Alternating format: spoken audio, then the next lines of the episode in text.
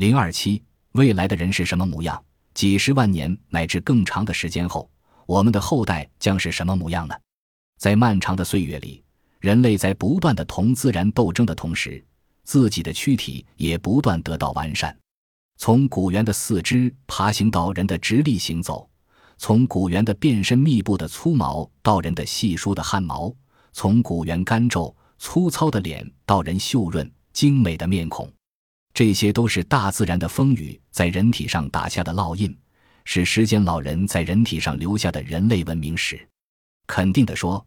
未来的人类文明更会辉煌无比，到那时，人们不必为可怖的顾忌而呻吟，不必为糊口的三餐付出巨大的体力，也不必对着明月发出不知天上宫阙的感慨。那么，这些在未来人的躯体上会有什么样的映现呢？千人千面，基因决定了人类面貌的千差万别。科学家们为我们描述了未来人的形象，在一片空旷的原野上。长着三十余米高的树木，树上伏着一个怪物。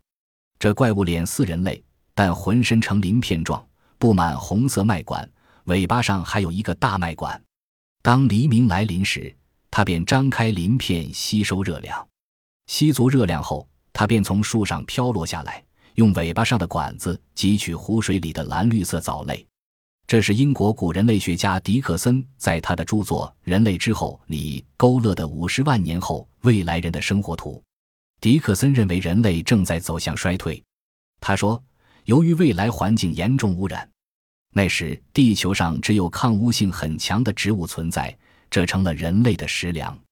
人类由于体质衰退，成了树栖动物。迪克森这种悲观的人类进化论，并不为多数人所接受。本集播放完毕，感谢您的收听，喜欢请订阅加关注，主页有更多精彩内容。